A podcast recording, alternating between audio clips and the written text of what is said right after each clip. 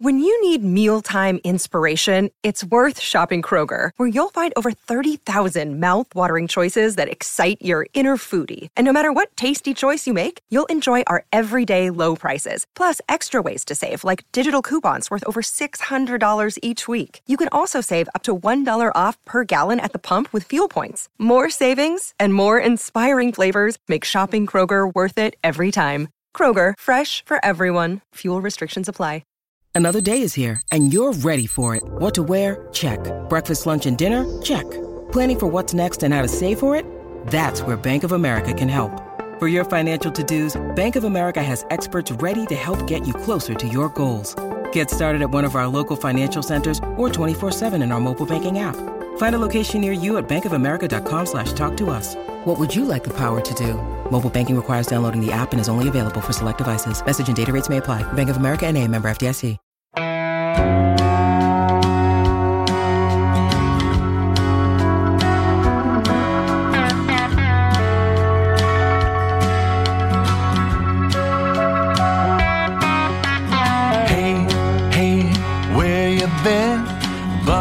Talk is about to begin. Hey, hey, hey, come on in. Welcome back to Buckeye Talk. I'm Nathan Baird from Cleveland.com, along with Doug Lesmerises and Stephen Means, joining us on a Monday. A little bit out of the ordinary, but obviously an out of the ordinary Monday. It's usually where we do Monday Madness. Today it's more like Monday Sadness, and we're going to get into why. We broke down what happened defensively for Ohio State in that 42 27 loss to Michigan. For Tuesday's pod, we're going to get into what happened to Ohio State offensively in that loss that obviously uh, alters the season, wrecks the season, however you want to say it.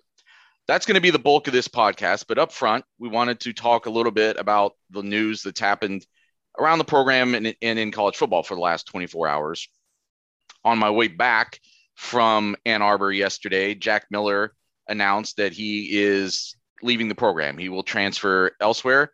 Um, what's you know made made made the usual sort of gracious statements, but also said it's time for me to play. And I don't think anybody was surprised by this development. We knew that there was going to be attrition in this room, and we knew that it would probably start pretty much immediately. So uh, this didn't come as a surprise. Obviously, Doug, I thought the important thing is uh, in this whole situation, as far as Ohio State goes, is are, some of the unknown things. You know, how how is the we talked about this before. I thought uh, on the pod. You know, how does the how does Jack Miller feel like he was treated during this process? He got a fair shake to be the starting quarterback, and is he moving on prepared to have a good career? And I think he, the way he has talked publicly, believes that that's true.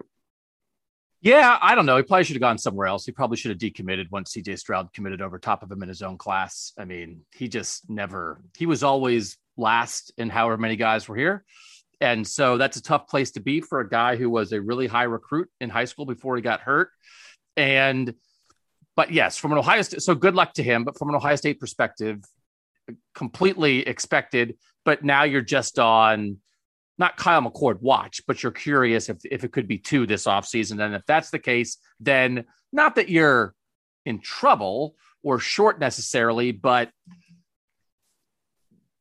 I do think if that would happen, then you're in a position of like, are you sure this is the right thing to be doing to bring in all these guys and nobody like is happy being a backup or whatever? So this was the first domino. Good luck to Jack Miller.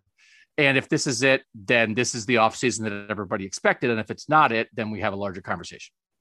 Yeah, as inevitable as a departure was, I think you make a good point, Doug, in that during this whole process, even if you thought that Jack Miller was not going to ever start for Ohio State, I think everyone also thought that's actually a pretty good number three quarterback to have, right? I mean, like how many other teams in the Big Ten had a number three quarterback as good as Jack Miller? And you hope you never have to use your number three quarterback, but it's a it's a good insurance policy.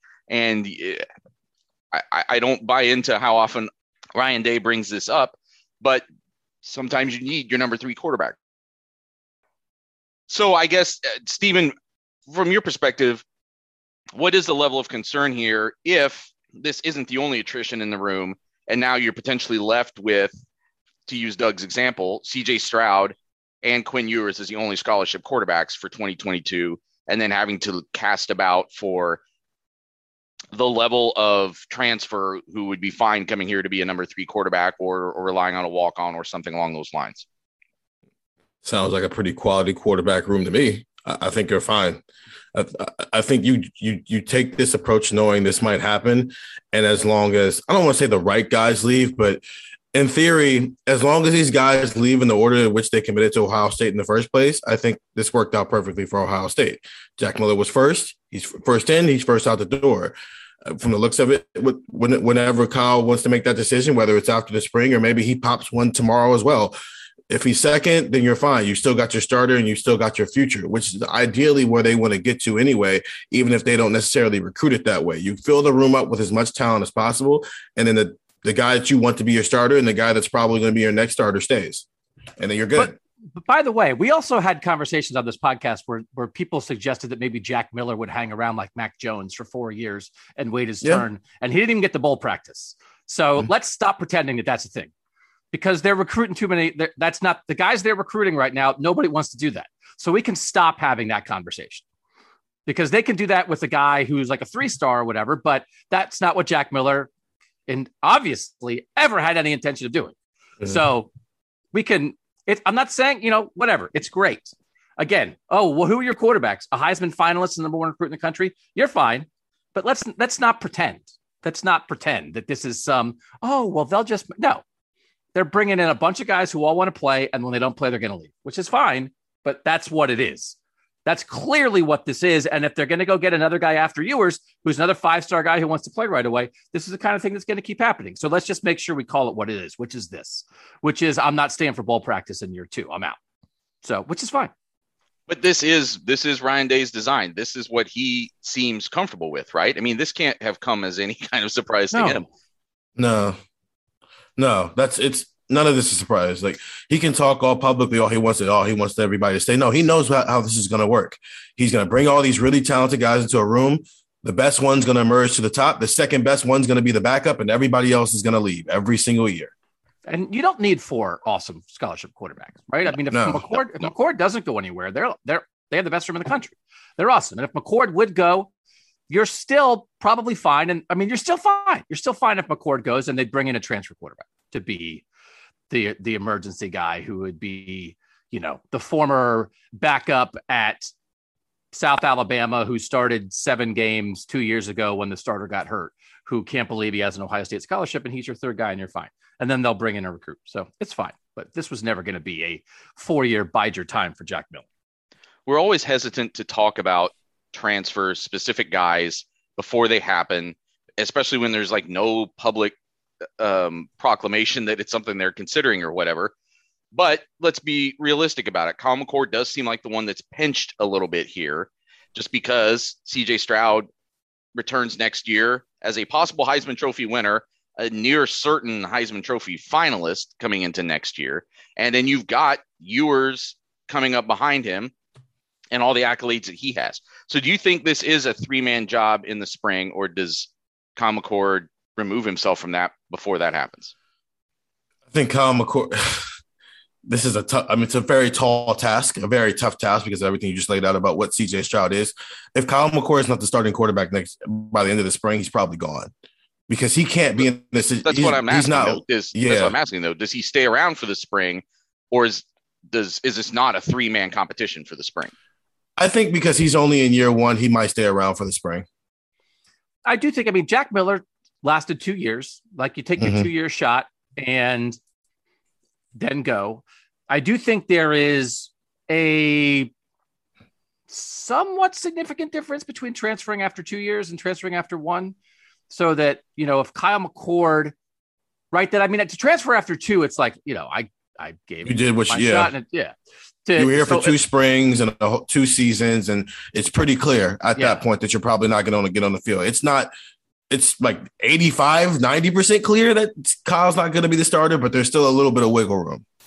And I could see him wanting to take a full shot in the spring when he is not a freshman who just got here mm-hmm. in January with the in the the embers of a pandemic still in place. So like that that could be very possible, but then um then again, they probably would have to adjust, right? If Kyle left in the summer, that's when when you might be going to the portal to get your third guy or Yeah. whatever. So I think a Burrow conversation has to happen at the end of the spring, though, right? Like you have to give him sort of that framework, even if and let him choose what he wants to do with it. I mean, I do think, I do think the guy who feels like he's third after the spring might not stay, right? That it's not even about did you win; it's that am I the backup? And that that if if if you think well Stroud, well Stroud's not going anywhere, he's the starter, and then it's Cord versus Ewers. Or we, sh- you know, that that could that could be a thing. Now, if it's Ewers of Ewers would say, "Well, I'll just sit That's behind a- yeah. CJ." But if Ewers is third, but if Ewers is third, because that's the thing. If Ewers is like, if they're like, man, Kyle, what is up? You learned so much by playing in the fall, and you started against Akron, and the good things and the bad things that you did. Wow, he looks like a new quarterback. Kyle practically won the job from CJ and Quinn's third. And then it's like, well, okay, well, CJ's gonna if CJ leaves after 22, and Quinn's like, okay, but it's like, well, I'm not even, I'm behind the guy who's the five star in my same class. That's the thing, right? I, I do think maybe the number three guy after the spring wouldn't stay for the fall. Yeah, Because I don't then know. He assumes he's number two for the next year, right? Yeah, but I, I also still think it's I know it's accurate to say five star in the same class, but that's It's also it's yeah, that's also not the way I look at it. Yeah I, I don't think it matters where if Quinn is two or three because like it, it just doesn't matter. It matters for Kyle has to be the starter or he's out. Quinn can it doesn't really matter. Because at the end of the day, he- he's going to be number two. Because if CJ loses the job, he's not going to stick around. If you okay, always I'll just thought- I'll just assume then that everything works out perfectly in the quarterback room, exactly as Ryan Day planned it, and they'll recruit the best quarterback in the country every year, and they'll all be happy and leave in the perfect order of transfer that pleases everyone. I'll just assume that. Then. all I'm saying is that if you thought that Common Core would come here in 2022 and there was a three year clock, it hasn't even started yet. ideal. I agree. Couldn't be better. Everything's coming up roses. The Buckeyes are right on track. Best team in the country 2023. Here we go. Let's just Those- make this this second podcast of that. Let's just jump right to that. I was watching an old SNL clip of uh, Matthew Perry hosted one time, and he was uh, this is when he was doing Chandler on Friends, and uh, he was kind of playing off of that character and doing teaching a class about sarcasm, where like the, the like everybody in the class would like like rip on each other with some kind of dig, and then he'd be like, "Oh, good job, The points for that." This is what we're happening. This is what's happening right now. By the way, Steven, did you get that package I sent in the mail to you? The the buzzer I sent you that you could hit whenever we fall into middle-aged white guy conversation. Do you want to Oh, hit? yeah. to hit that? I'm like pounding it right You want to now. hit the buzzer? The bu- Yeah. Matthew Matthew Perry was Chandler on Friends when you were in, in preschool. So if Yeah. I that's think Friends that is a little is pretty universal, right? I will I will say that it's on HBO Max and I tried it and it I mean it's okay. I don't know what the, the hoopla was about it, but it's okay. It's it, I- it's like living single, but with I- all 20 year old white people. I, I'm definitely not advocating that people go watch Friends. I'm Yeah. stopping well short of that. I was just using an example of a, a thing that just rolled through my timeline in the past 24 hours to to to to uh, give some perspective on what uh, Professor Maurice was giving us right there. I will say, I will say, among the many, many, many low moments in my time covering Ohio State, and there have been many, perhaps my lowest, perhaps, is when Dwayne Haskins wore a friend's sweatshirt to interviews, and I asked him who his favorite friend yeah. and he stared through me like I was a hundred year old skeleton. Could you be older and whiter and lamer? Is the answer he gave with his eyes. He's like, That's special. it's just a sweatshirt from a store, old man. Please stop bothering me. That's what he thought. He was kind enough and nice enough not to say it. But I was like, Ooh, are you a Ross guy or a Joey guy? No, and hold he on. said, Please stop talking to me.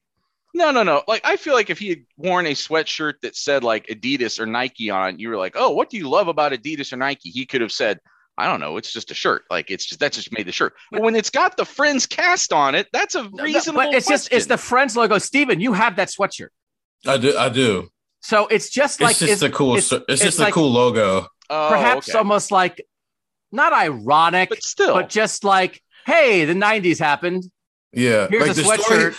He probably got that from a store where there's a lot of sweatshirts and shirts that have like graphics on it of like stuff from the 90s. It just has like the logo or like still shots of screens. It doesn't mean we know anything about the show or anything. It's just we like the shirt. and they it's don't make you they don't make you take a quiz to buy the sweatshirt. They're not like who what was the name of Phoebe's sister? Uh, that would be Ursula. Congratulations, Dwayne. You may buy the sweatshirt.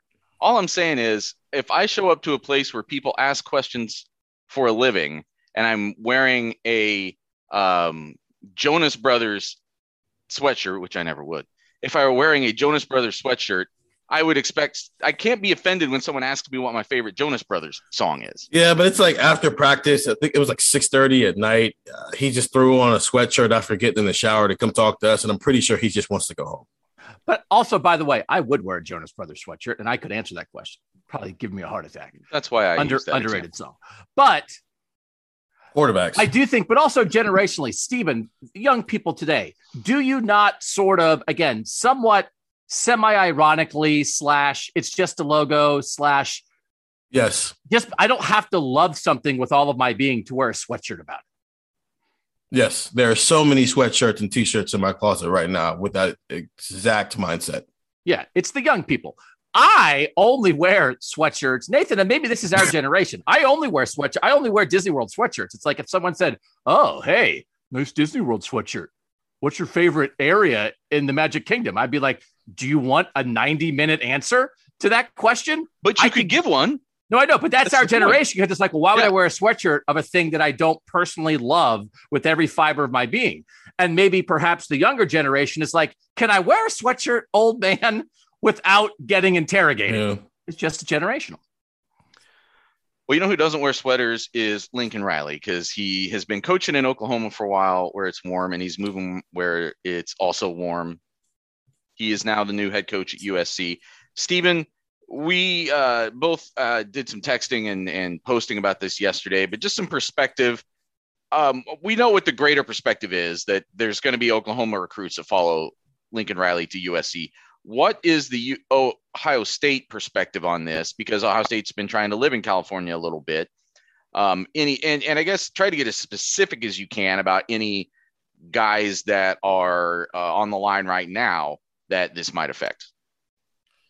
So let's start with the immediate because that's what's most important since we're talking about quarterbacks and sweatshirts and all that fun stuff. Devin Brown, the number 59 player, the number five quarterback, has basically emerged as the candidate to quote unquote replace Quinn Ewers in the 2022 recruiting class as its quarterback because they still want to bring one in every single year. And he decommitted from USC, I, think it was Tuesday or Wednesday. Um, and he basically said in the graphic the reason why he decommitted is USC doesn't have a coach, and I don't know who the coach is going to be, and that would be irresponsible for me to sign on signing day, not knowing who he is. Well, he knows who the coach is now, and USC is still in consideration along with Texas and Ole Miss, and obviously he he was on Ohio State's campus two weeks ago for the Michigan State game, and so he watched C.J. Stroud basically take first place in the Heisman, and then he probably watched on TV C.J. Stroud lose first place in the Heisman. But that that's now interesting in a world where he, him. Uh, uh, Domani Jackson, the number one cornerback in the class, they decommitted because there was no USC coach. Do, does the, the Lincoln Riley effect bring all those guys back into the fold as we get closer to signing day for this 2022 recruiting class? So that's the immediate. Does Lincoln Riley come in and steal Ohio State's quarterback, basically? Long term, it's obviously Chris Olave, Wyatt Davis, uh, Kourt Williams. You know, Ohio State hasn't been in California a lot but they've hit every time they've gone, whether it's a five star top 50 recruit or it's a hidden gem like Chris Olave. Michael Thomas is from California. CJ Stroud, their starting quarterback, is from California. So, but when you bring in a guy like Lincoln Riley, who is, I guess, the only other guy we consider to be a quarterback whisperer with the recruits he was getting at Oklahoma, and you take that fertile recruiting ground that is California, maybe that wall is starting to go up. And Nathan, you and I actually did a pod in the spring of if Texas puts its wall up, if USC puts its wall up, where does Ohio State go next? And we ran off a list of schools like Florida, Tennessee, Virginia. I think Ohio State's going to have to start considering some of those places because long term, Ohio State's probably not going to be able to just go in there and pick and choose who they want out of California. Neither is anybody else in the country. I think it also makes it harder for anybody on the West Coast. I think this could have an effect Mhm. on the next JT Tuimoloau. I think it has an effect on the next Emeka Egbuka. There's nowhere on the West Coast for guys out there to go to win a national championship. And if Lincoln Riley does, they're going to, Lincoln Riley is it's going to be assumed that's what USC is going to be back to now from a recruiting standpoint. So, you know, if, if, Emeka Egbuka is the next guy from Seattle whose parents want to go down the coast instead of across the country to watch their son play. That Mm. matters. And it's been this situation where, again, the next time there's CJ Stroud, DJ Uiagalelei, and Bryce Young all in Southern California, USC is not going to go 0 for 3 on that. So then that Mhm. means that either Bama, Clemson, or Ohio State wouldn't have their young quarterback from that part of the country. So, um, but as you guys discussed, they just go then where the next opening is, right? Texas is still a mess. So that doesn't seem like, I mean, Sark had an awful year. Is Billy Napier at Florida going to completely change the fortunes there? LSU doesn't have a coach right now. And, and Coach O was huge in that state. Maybe there's openings in, in Louisiana now. So they'll just have to go. But this might be the end of this like five or six year window, right? Where the West Coast was open for business and Ohio State, among others, Bama, Clemson, everybody, Georgia, Kendall Milton, Mhm. right? West Coast kid that Ohio State was in on as a running back, picks Georgia, never really thought about the West Coast because there was no national title to win with the team there. I think the West Coast might not be open for business anymore for the for the five stars who now have a place to go. The other way that this affects Ohio State is we have talked about the tiers of college football, Ohio State being in that upper tier with Alabama and Clemson. And that obviously has gotten stirred up a little bit the way the season's played out. But in those discussions, it was always when is USC and or Texas and or whoever else, there's there may be some other candidates, French candidates, going to get their Florida guy. team, a Florida, Florida, team. Florida being maybe the most likely, or, or even Florida State. Florida yeah. team, yeah. But when is one of those guys, when one of those schools going to get the guy that pushes them back up to the top tier? And I mean, I was listening to the Yahoo podcast last night, and one of them equated this, it might have been Thamel, equated this to when Ohio State hired Urban Meyer, that the mm-hmm. Big Ten felt a little bit was sagging a little bit overall and needed something like that, needed Ohio State to kind of rise and maybe pull the rest of the league along with it. And this seems like that sort of deal. Lincoln Riley's not Urban Meyer, but at the same time, at least he isn't yet. But at the same time, nobody in anywhere can think of the last time a coach of this prominence left one school of prominence directly for another one. And I think, yeah, they're literally going to be Ohio State of the West. And I don't even know if Texas can be that because they're going to the SEC. So they're going to have to fight in that every single year now. They're going to have to get through Bama and Georgia and LSU eventually if they get it together. To, uh, oh, USC has to fight Oregon. And that's pretty much it. And long term, uh, when the Urban Meyer era, long term, they had to fight Penn State and that was kind of it. And yeah, they had a couple bumps along the way, but it's like there's one, you know, kind of tier two team that's kind of in your way, and you you have to play hard. But then other than that, you just become the team that everybody just expects to come out and be the representative for your conference in the playoff every single year. So it's it's almost Lincoln Riley looked at Oklahoma going to the SEC and said, "Nope, I'm going to go over here to USC, where you know there's going to be a million top 100 recruits every single year, and I'm going to have the quarterback of the picking."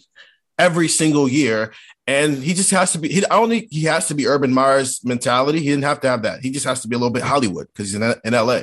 So he's got to keep up with the Rams and the Lakers and the Clippers and the Chargers and just bring put butts in seats and then win football games. I also want to credit Lincoln Riley for the genius maneuver of taking a team that a lot of people thought might win a national championship in a chaotic Yes. season and driving it off a cliff with a huge 13 week stretch of embarrassing underachievement to set himself up for the USC job. So thank Hmm. goodness that he didn't like make the playoff with this team when there was an absolute opportunity to do it. So just next level chess instead of checkers kind of thinking. We thought, hey, Lincoln Riley might try to win the national title at the school where he currently coaches. And he's like, nah, uh, I'm going to suck. I'm going to tell Alex Grinch to suck even more than usual.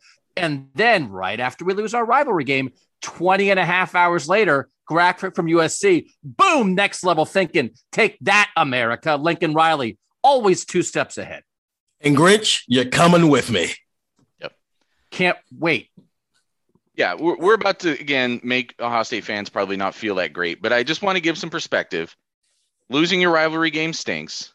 Losing your rivalry game for your second loss that knocks you out of any playoff contention and and conference championship contention, and then having your coach say, "I'm definitely not taking this specific job that I'm asked about after the game," and then 24 hours later, leaving for a different job.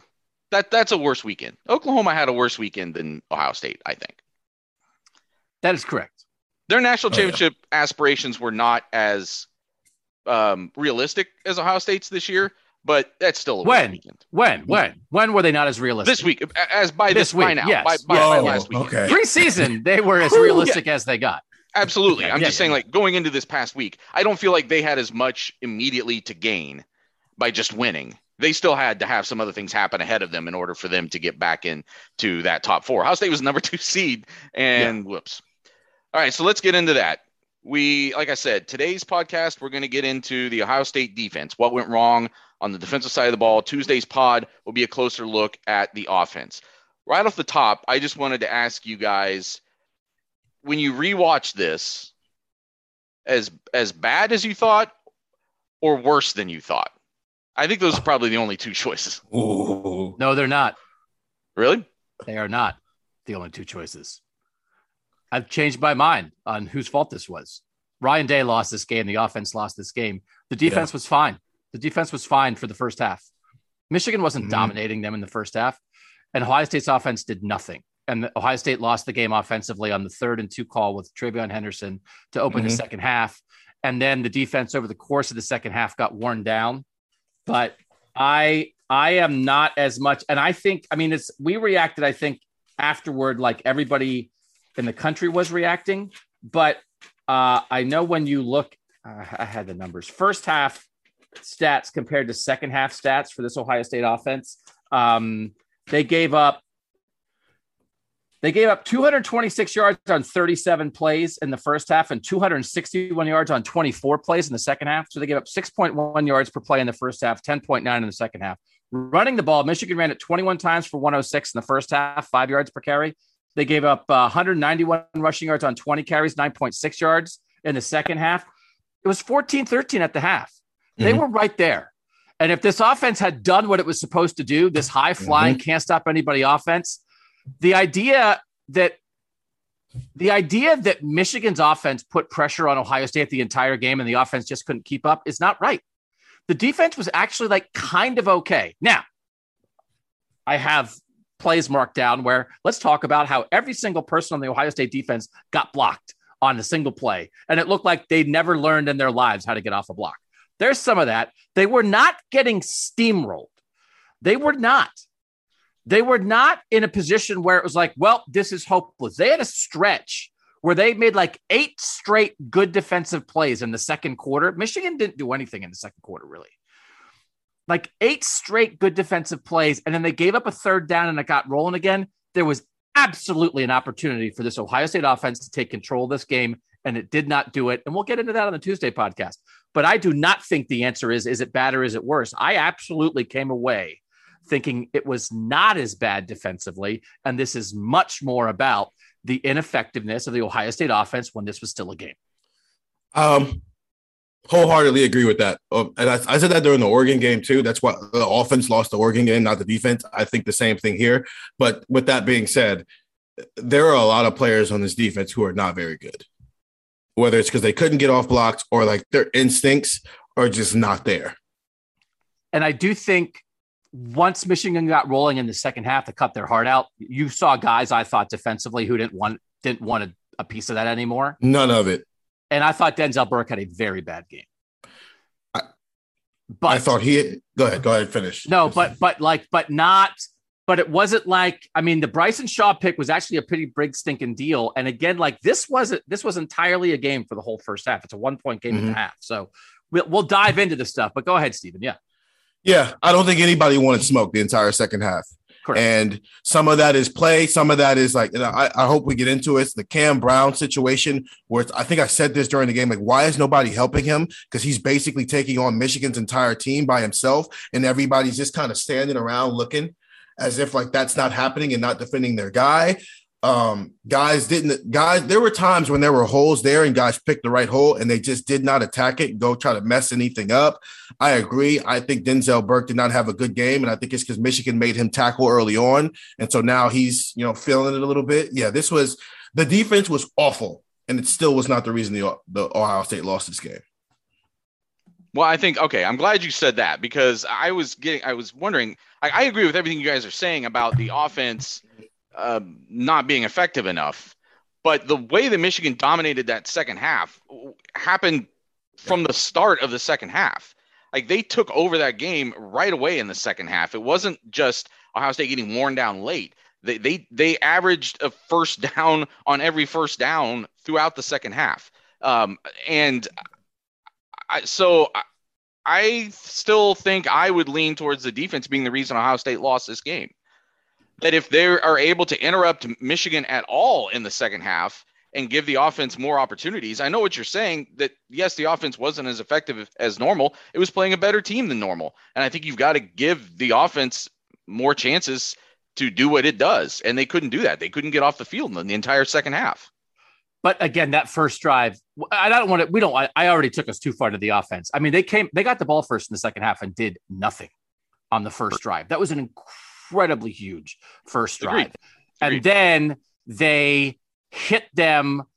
I thought their best play of the game was the Corum run on the second play yep. of the second half because Ooh. I thought they they got so there's 10 defensive play, right? They blocked, I have it written down. They blocked everybody. Every single Ohio State defender got blocked on that play. And it left Bryson Shaw versus Blake Corum, and it wasn't close. But one, two, three, four, five, six, seven, eight guys got clearly blocked. Ronnie Hickman was the ninth guy. He followed the tight end out into the flat and was out of the play. Cam Brown was the wide corner on the other side and was out of the play. And it left into Bryson Shaw. That was like perfect offensive execution. And an, and an Ohio State defense where nobody in that moment knew how to make a play. Nobody knew how to shed their block. Nobody knew how to do. And then Corum runs. And then I thought that play started the momentum. That was the beginning of feeling like they can't stop these guys. But until that moment, again, it was the second play of the second half. So if your argument, Nathan, is like the whole second half they did it, they didn't come out in the second half on that first drive, for instance, that Ohio State did nothing and go six yards, seven yards, four yards, five yards, two yards, three yards, six yards. Like Three they had, a, they they busted a big play, and then I thought that cut their heart out a little bit and they couldn't get a stop when they needed it. But I thought that Corum play was the game changer because up until then, again, that's 13 minutes in. The, the first 32 minutes of the game, I do not think it was what it felt like then afterward. Because those first 32 minutes was not, even there's this story that John Madden texted Jim Harbaugh and said that was the best offensive line play I ever saw. That was not true for the first 32 minutes. It was good, right? But they were not absolutely dominating every single snap. But then after the Corum run, they started to do that. I agree that that maybe started the avalanche, but I think the plays, the the the two plays that killed Ohio State are because they didn't have a lot of big plays as you talked about. That was just like somebody missed a tackle, somebody they had a perfect blocking scheme, and Blake Corum runs through it.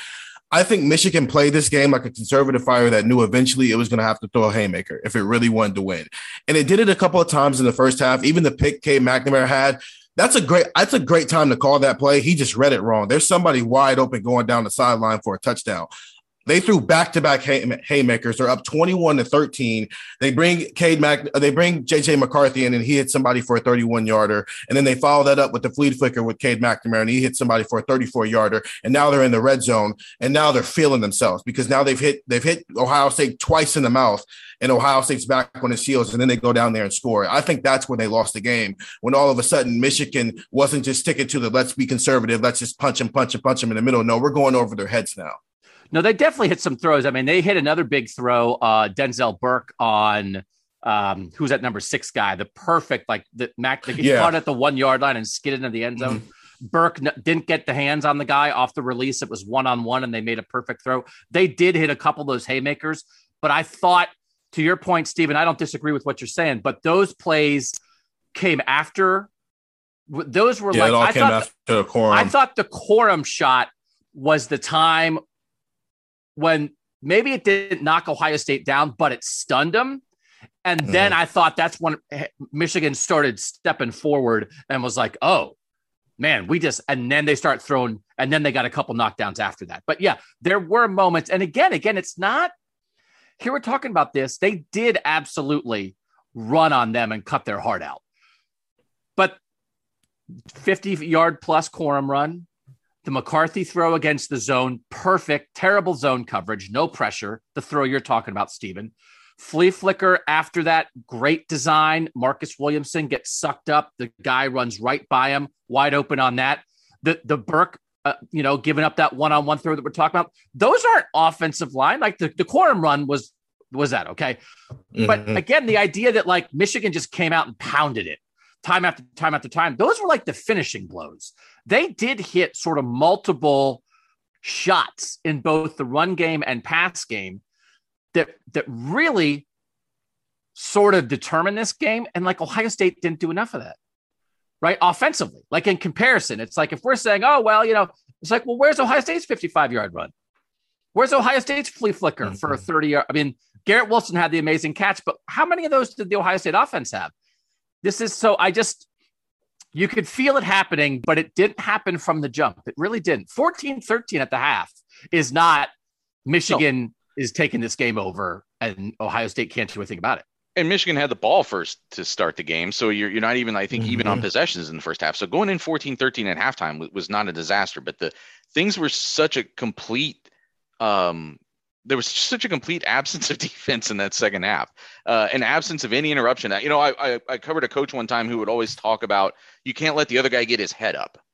And I, I that, I've always thought that that was a, a more, more analogous to basketball where I thought momentum and runs are more frequent. But I but that play you're talking about, that Corum run, Michigan got its head up, I thought.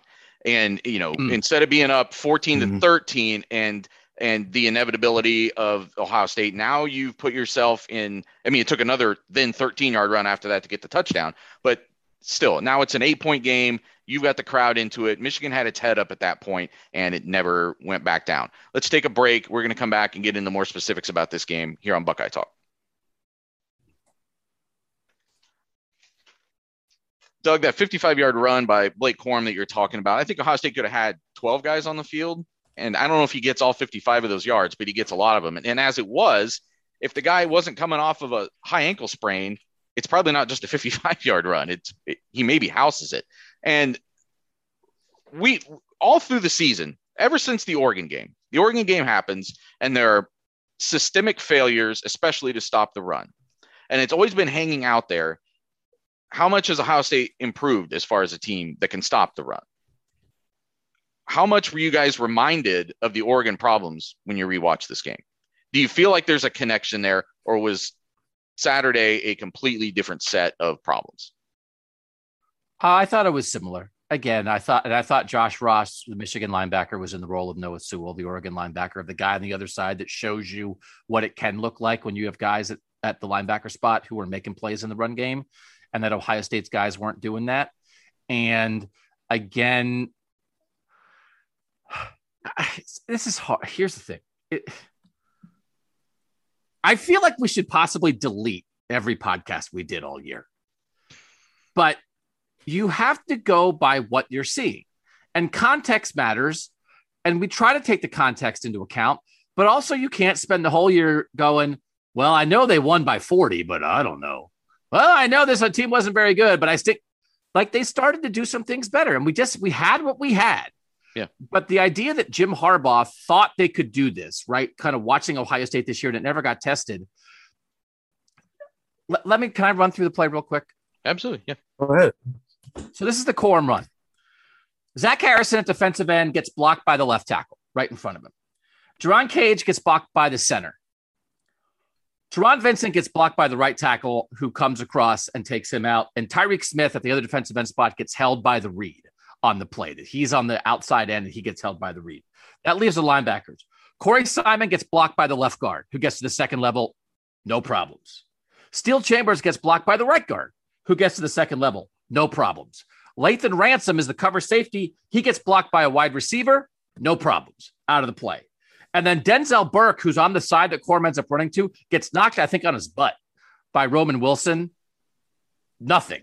Like this doesn't just like does not look like a guy who wants to have to tackle. This was a little bit of a Deion Sanders game for Denzel Burke. His PFF grade is in the 40s. He did not look like a guy who wanted to play in the snow and tackle in the run game. And then, by the way, he got thrown on. He had a horrible, not horrible, but a very costly pass interference penalty. And he got beat one on one down the field. So when he had his opportunities to do the thing he likes to do, he didn't do them. But he did not, as you said, none of the smoke, Stephen. He would, none. there were not like none, none.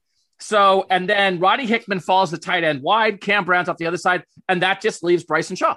And Bryson Shaw is not in the middle of the field. He's a little offset. And when Corum kind of swoops across, Shaw is late to it, and that's it. And when you have a play hit like that, sometimes it makes it look like, well, how do teams not run for 50 yards on every play? All they did was block every single defensive player, and it was perfect. And so it's easier said than done. You don't do that every play. You do it once or twice a game if you're lucky. But on that play, Ohio State looked very, very blockable. And there wasn't anybody who came close to making a play on that. And then you go back to it again and you start running through the names, and it's like, who do we think was going to make a play there? Exactly. Of all the guys we just read, who's going to save them there? Uh, who's your candidate? I don't know. There's no Josh Ross. There's no Noah Sewell. There's no Penn State linebackers. There's nobody. So here we are. And and Josh Proctor doesn't like save that play in some way if he's still on his team. For everyone who, who wants to to rip on Bryson Shaw, actually, I thought among the defenders well. played pretty well on Saturday, uh, though yeah. that's that's relative. Um, that that guy's not fixing that.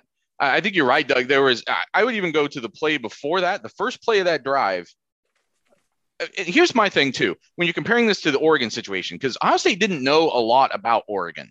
You're two games in, you have a different like set of data that you're building off of, that you're presenting your game plan off of. Ohio State didn't know as much about itself at that point either.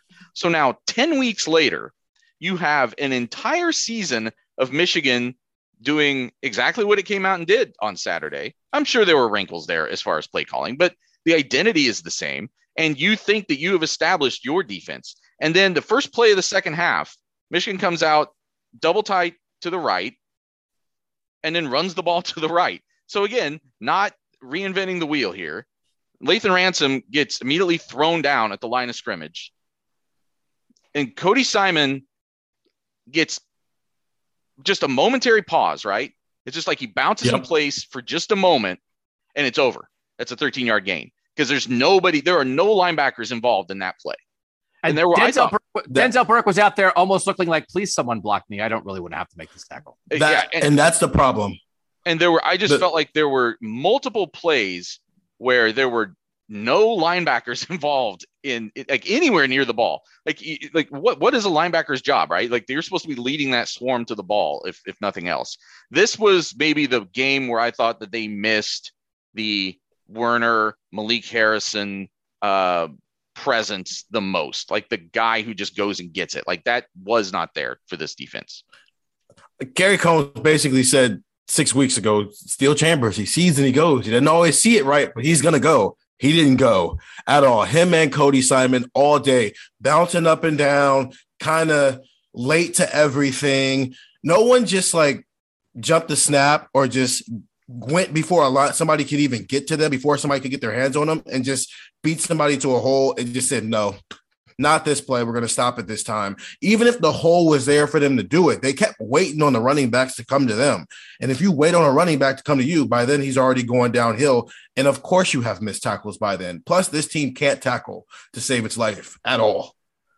They looking at the pff grades again and it's just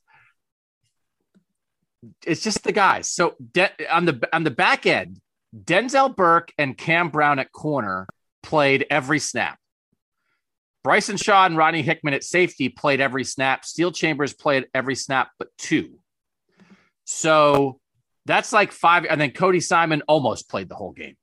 So like those are your guys. Like those are your like second level of defense once you get past the defensive line that you're putting out there to shut down this Michigan running attack. And like, how do you feel about that? Hearing those names, like it's just like average. So here we are, and it and it's just I thought so, but there was this eight play stretch in the middle of the second quarter where at the end of a drive they got three stops to end a drive, and then they came out. So okay, Michigan got a first down um, on a throw on a third and two. It was first and 10. Cody Simon gets in the hole on first and 10. Uh, Ronnie Hickman's kind of up in the box. They make a good play and it works. Uh, the next play, Steele Chambers makes a nice play. And then the third play, uh, Steele Chambers blitzes on third down and forces an incompletion. So it's not a three and out, but those are the last three plays of a drive to force a punt, right? So it's three good defensive plays strung together. It wasn't any Superman stuff, but it was like a linebacker in a hole on first down made a difference. Pretty good play on second down, then a blitz made a difference on third down. So then they come back out. Michigan gets the ball again. First down, Steele Chambers right in the hole, makes a tackle. Good. Second down, Haskell Garrett and Zach Harrison penetrate on the defensive line, kind of blow up the run game a little bit. And then third down, Tyreke Smith, they force him to throw. Tyreke Smith gets a little pressure. They miss a throw down the sideline, right? So that's a three and out. So that's six straight good defensive plays. Then they come out again. Uh, Lathan Ransom and Cody Simon blitz on first down, force an incompletion.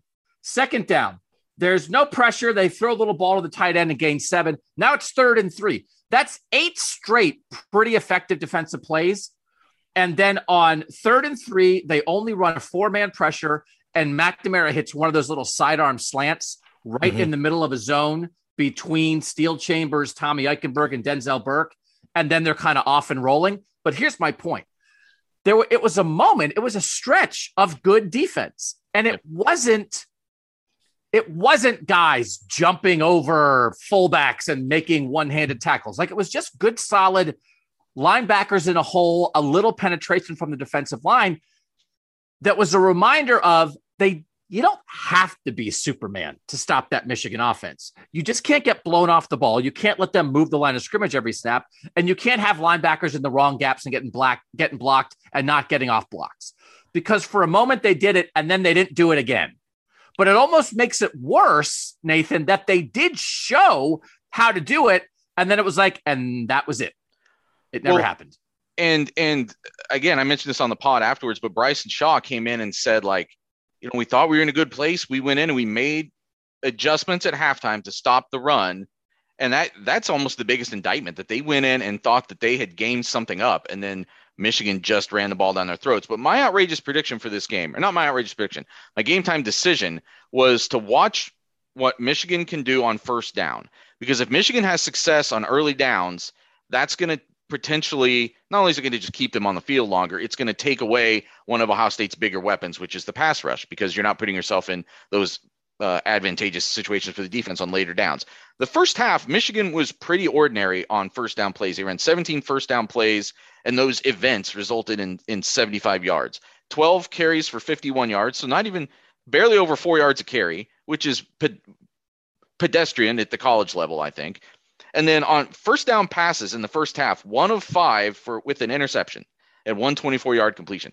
They were not a threat on first down in the first half, and Ohio State, and that's why they only get you know 14 points instead of more, and that's why the second half was the exact opposite. Michigan just completely dominated the second half and um and was on schedule. You know they they use that cliche all the time, but was just on schedule consistently throughout the second half and listen, who am I as a lame old 48 year old guy to like question the want to of 28, 20 year old college football defense? No, no, this is but, the game to do it though. But Stephen, like once it got rolling for Michigan in the second half, they did the defense, I think, once they got behind the eight ball, once some things went wrong, it didn't look like they had that gumption, dog. that dog in them that that a lot of great defenses have, that we have seen Ohio State have a lot over the years, that we know what that looks like. It I'm not saying they didn't I don't want to say they quit. They didn't quit. but it felt like you could tell they were getting frustrated. Michigan got in control of that game, and nobody rose up to say, like, hey, like enough is enough. And as you said, like Cam Brown winds up in this thing, and like, I don't know, it doesn't, it looked, it ended up, if that was, could have been a jump start, instead, it looked like they're getting frustrated. They don't know what to do. It, it wasn't a rallying cry at all. And that, I think, for Ohio State fans, they're not used to seeing that in this game, Steve. And we've seen stuff like that become that and especially in this game, David Boston and, and, Charles Woodson get into a fist fight on the field. Bradley Roby gets into a fist fight. A guy gets kicked out of the game and he's flicking off the Michigan crowd. We've seen this stuff all the time. So, as crazy as it looked in the moment with what Cam Brown was doing, this is a rivalry game, man. Stuff like that's going to happen every single time. And maybe some of it is you had so many guys in this game who'd never played in it. And so they just weren't used to what this type of intensity is. But yeah, they got punched in the mouth like two or three times in a row and said, I'm out. I'm waving the white flag. You just here, just block me. Here, you can have it. You can have it. You can have it. And it was on both sides of the ball, even though right now we're talking about defense. I was talking, uh, my wife and I talking to one of her uh, family friends yesterday who happens to be an Ohio State grad. And uh, she said, Did you feel like, you know, the officials, they were just, you know, they had it in for them and, or that they were just, you know, seemed like they were, you know, making calls toward Michigan. I'm like, well, you know, it's part of playing on the road. You know, you you don't get the calls, and you don't always get the same. You know, penalties don't always go your way, whatever. But but no, like they just kicked their butt. Like that second half, they just kicked their butt. I wanted to to delve into the. You brought up the PFF grades, Doug, and this I thought was interesting. I don't know if you guys saw this. Um, re- reading numbers on a podcast is always thrilling, but bear with me for a moment. So I'm going to read off a list of numbers. 84, 82, 70. And by, by the way, uh, uh, any grade in the 90s for people who aren't familiar is good on PFF. It's it's a 1 to 100 scale. So when you're up in the 90s, that's good. Like Aidan Hutchinson's been in the 90s for the whole season, and when you're down the 40s, like Denzel Burke was, that's terrible. So here's here's this list of numbers. 84, 82, 78, 77.9, 77, 73.4, 73.4, 71.1, 70.2, and there's several more guys who still have a green box next to them. That's Ohio State's tackling grades. And it's really everybody on the defense that played got a pretty good tackling grade for this game. But then here's the run defense scores 71.6. That's the one that's in the 70s. That's the highest grade. It's the only one that's in the 70s. 67.2, 64, 60.4. So it, just pretty quickly gets down into that that yellowy area that you don't want to you're not going to find success in. And so I bring that up just as Ryan Day is always talking about scheme and coaching and personnel and evaluating all three of those things. So when you evaluate the defense and when you hear something like that, that guys in position made tackles, but that second grade suggests to me that guys aren't in position.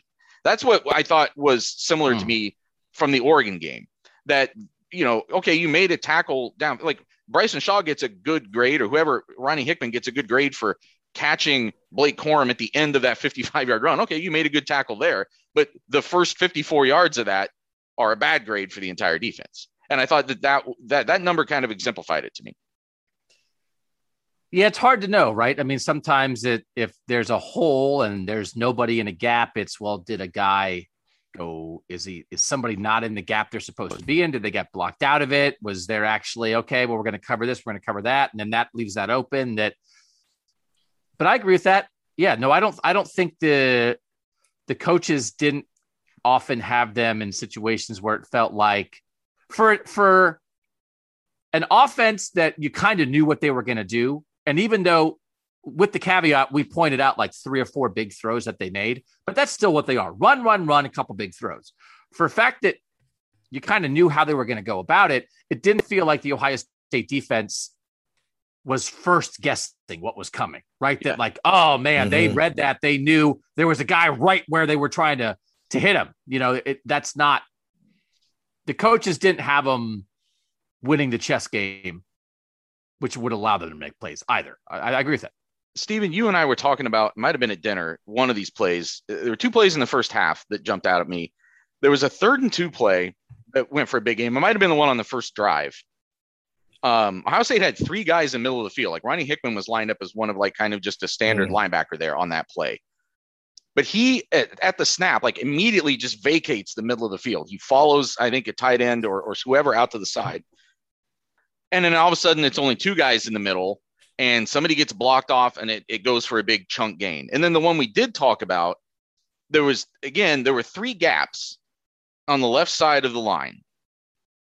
And Hickman comes up and fills one, and it was either Chambers or Simon fills the other one, and then Michigan just runs right through the middle one for a, another mm-hmm. huge gain. It just seemed like, and and in both of those cases, you had a defensive lineman who was sort of swiping at the guy from behind as he got through the line. Like in that case, it was Antwuan Jackson was just like a hair late getting there, uh, getting to the running back in the backfield, and Haskins goes for a, a big gain up the middle. And I just thought that there were a lot of examples of that where something isn't being read correctly by that second level. It's either something's not being read and somebody picked the wrong hole, or the defensive line is just getting its butt whipped. Because that's the that's almost the question that you ask the defensive coordinator there is, hey, on this play, who's supposed to be making the tackle? Is it supposed to be Hickman? Is it supposed to be Chambers? Is it supposed to be the three tech, the one tech? Is it end supposed to beat this guy one on one, or is Bryson Shaw, or is this, just a play where you're okay giving up a six yard run because you think your free safety is going to erase the possible big play here?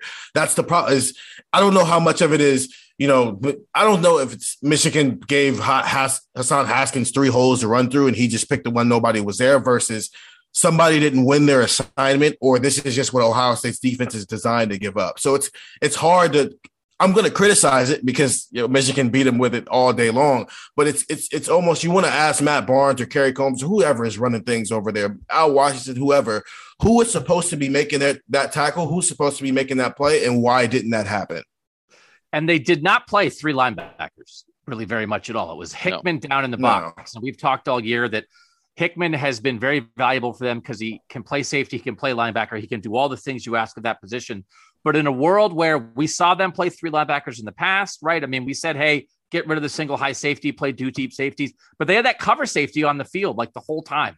Marcus Williamson or Lathan Ransom was on the field basically the whole time. Craig Young, who we thought was developing a role at the end of the year, played six snaps. Six snaps and there wasn't, uh, you know, sometimes again, it's like, oh, okay, well, Cody Simon got blocked, Steele Chambers got blocked, and then there wasn't another true run stopping linebacker on the field. Then it's like, oh, and then Marcus Williamson or Lathan Ransom or Ronnie Hickman like didn't make the play. It's like, well, they're not they're not linebacker bodies. So for a team again that you knew was going to run it, and I don't, they didn't have three tight ends in the game the whole time or anything. They were still spreading you out a little bit, but like that's that's like a, an adjustment that they didn't seem prepared to make. I, again, in a world where their whole linebacker room is is decimated, it's like, well, who would have been the third linebacker? I don't know, but we've seen them do that in the past, right? It's like, well, we play like this, but if you play a run heavy team, then you have three linebackers in the game. They didn't have three linebackers in the game, and that would have been one extra guy that maybe would have gotten off a block in a way some of these smaller, lighter, more coverage aligned guys maybe weren't doing. It's almost as if th- th- this team was beat the. It was, it was kind of built to beat the national teams, where you know you're going to throw it, but it wasn't built necessarily to beat a bunch of running teams, which is why Oregon, Minnesota, and Michigan were able to do what they did on them. And it's one of those things. Think... That's why we said, but we said get rid of the single high safety because Trevor Lawrence is going to pick you apart. And yeah. so then it's like, oh, we got rid of the single high safety, and then Michigan ran it down our throats. It's like, okay, well, yeah, it is almost. I mean, it's like, well, here's our Big Ten defense, and here's our NFL quarterback defense, and they kind of played their NFL quarterback defense against a Big Ten running team, mm-hmm. and the result was we saw what happened in the second half. But I also think that this might be further evidence that any team that they played that had an offensive coordinator who could scheme something up was going to find vulnerabilities here. Maybe, and especially against the run, like yeah. that. That that's it happened more more than one time this year. Um, and you, but I'm just, like, I'm just trying to think. I'm just trying to think again, and it's not even.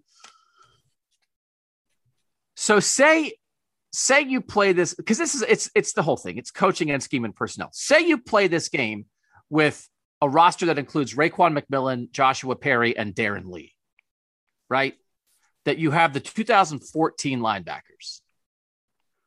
I don't think you even need all three. Like, but but you would have played them in this game. right? Like you would have Yeah. played you played all three of them uh, Because- at the same time. Yeah. because Lee Lee was a linebacker who could cover like a bullet, whatever. But they wound up in a world where if we thought Hickman was a safety who could play like a linebacker and Young was a linebacker who could play like a safety, and maybe there's a matchup thing with who you play, what you do. They wound up in a world where Ronnie Hickman couldn't come off the field, but in the end, he's still a safety who plays like a linebacker out of that bullet position. It's not a linebacker body. It's not a it's not a same degree of linebacker physicality. And again, Ronnie Hickman's been one of their best defensive players all year.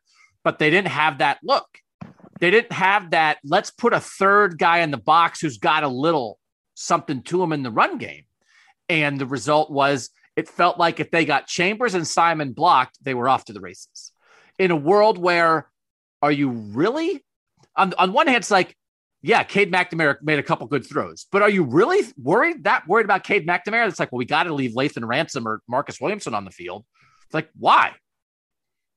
Put a linebacker in there. And then if that slot Mhm. guy or that tight end or whatever it is beats that guy in coverage, fine. But they were like, I, were they a, were they a guy Well- short from personnel standpoint? Because we thought that might be Craig Young. Craig Young played six plays. I was gonna say, I mean, especially because you did it the week before. You put, I mean, I know Yeah. Craig Young's a bullet, but he's a linebacker at his foundation, and you you had him at cover safety last week. I was that was maybe one of the more shocking things about this defensive setup was that I thought after they did it against Michigan State, and I know Michigan State is uh, maybe even more dependent on the run in some way, but not really, not really. And I, I thought thing. that they would come in with a, a, a similar strategy. Like why why wouldn't he get more of an opportunity? And I think that's a, a question that Ohio State needs to answer. Um, if you took even one linebacker, if you took even like one of those guys I mentioned before, like if, if this team had still had Pete Werner, if this team had still had Malik Harrison, because D- Doug, you mentioned before that the, the linebacker room was was decimated, but in numbers, yes, but not numbers. in terms of impact. Like the guys who left and weren't playing at the end of the year weren't playing and weren't playing effectively. The only guys who played linebacker on Saturday were guys who had played linebacker effectively this season, and they didn't do it effectively on on Saturday. And I, I just think if, if you take even one of those guys, I mean, maybe even like um, Justin Hilliard. Like, how much does Justin Hilliard help this team this year? The guy that you used as the fourth linebacker, could you you could have just made him your Sam linebacker on Saturday? And how much does that change this game? So here, this is a thing. I don't. I don't want to put this on a player because it, it's really more about a coaching thing. Is Teradja Mitchell healthy? That's a good question. We, uh, it's been a a kind of a floating target with him, I think, for most of the season.